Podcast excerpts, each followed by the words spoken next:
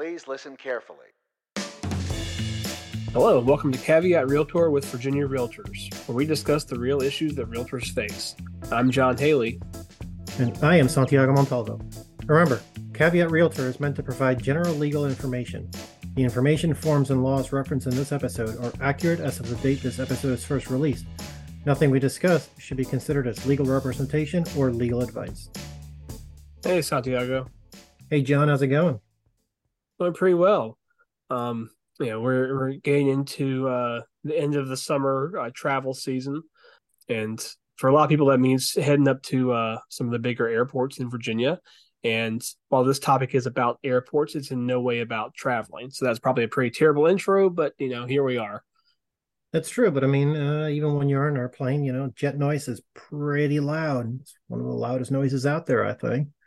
I know, especially when you're uh, when they're flying above above your head yeah, it's like one of the the stereotypical things It was as loud as a jet engine, and for that very reason, hence our podcast today. Uh, now, normally we like to give you information on topics that will affect a large number of our members across the entirety of the state. However, today's episode will take a little bit of a detour from that strategy. That's right. Today we're going to discuss an issue that really only impacts those people buying and selling homes in Loudoun County, specifically what you must disclose if you're in an airport impact overlay district. As always, first things first. What exactly is an airport impact overlay district? And as an aside, we don't want to have to keep saying those four words over and over again, but the acronym is a weird AI odd. So we're just going to go with the district for the rest of this episode. So, the district, at least for our purposes, is an area of Loudoun County that is impacted by flights arriving and departing from Dulles International Airport and to a lesser extent, Leesburg Municipal Airport.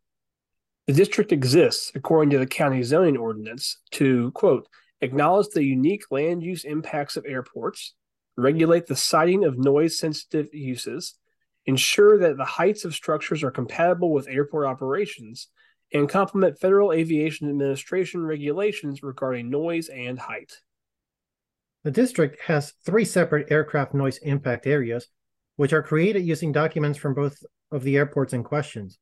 The three areas are one, within one mile of day night average sound level 60, also known as LDN.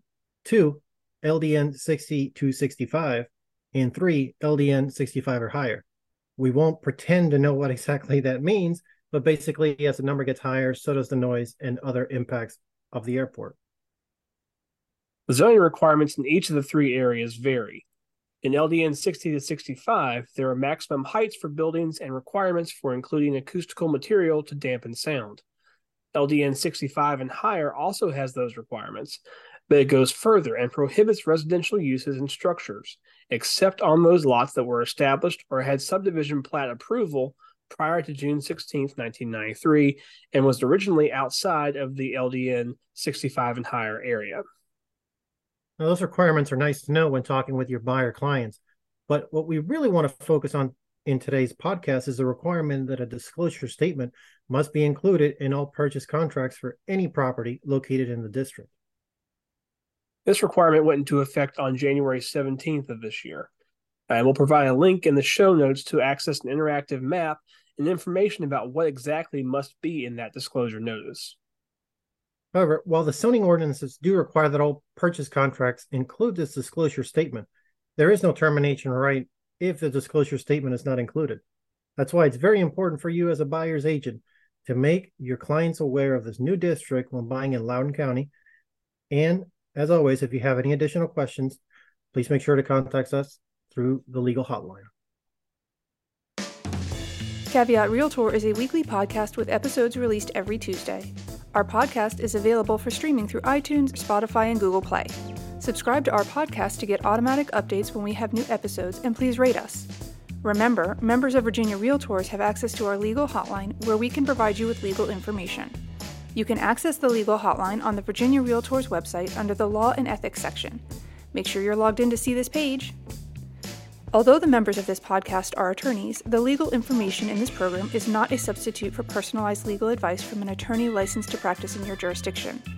The information provided by Virginia Realtors is general reference work as a public service and does not constitute solicitation or provision of legal advice. We provide this general legal information on an as is basis. We make no warranties and disclaim liability for damages resulting from its use. Legal advice must be tailored to the specific circumstances of each case, and laws are constantly changing. The information provided in this program should not be used as a substitute for the advice of competent counsel. This has been a production of Virginia Realtors, copyright 2023. This podcast features the song Please Listen Carefully by Jahzzar, available under a Creative Commons Attribution Share Alike license.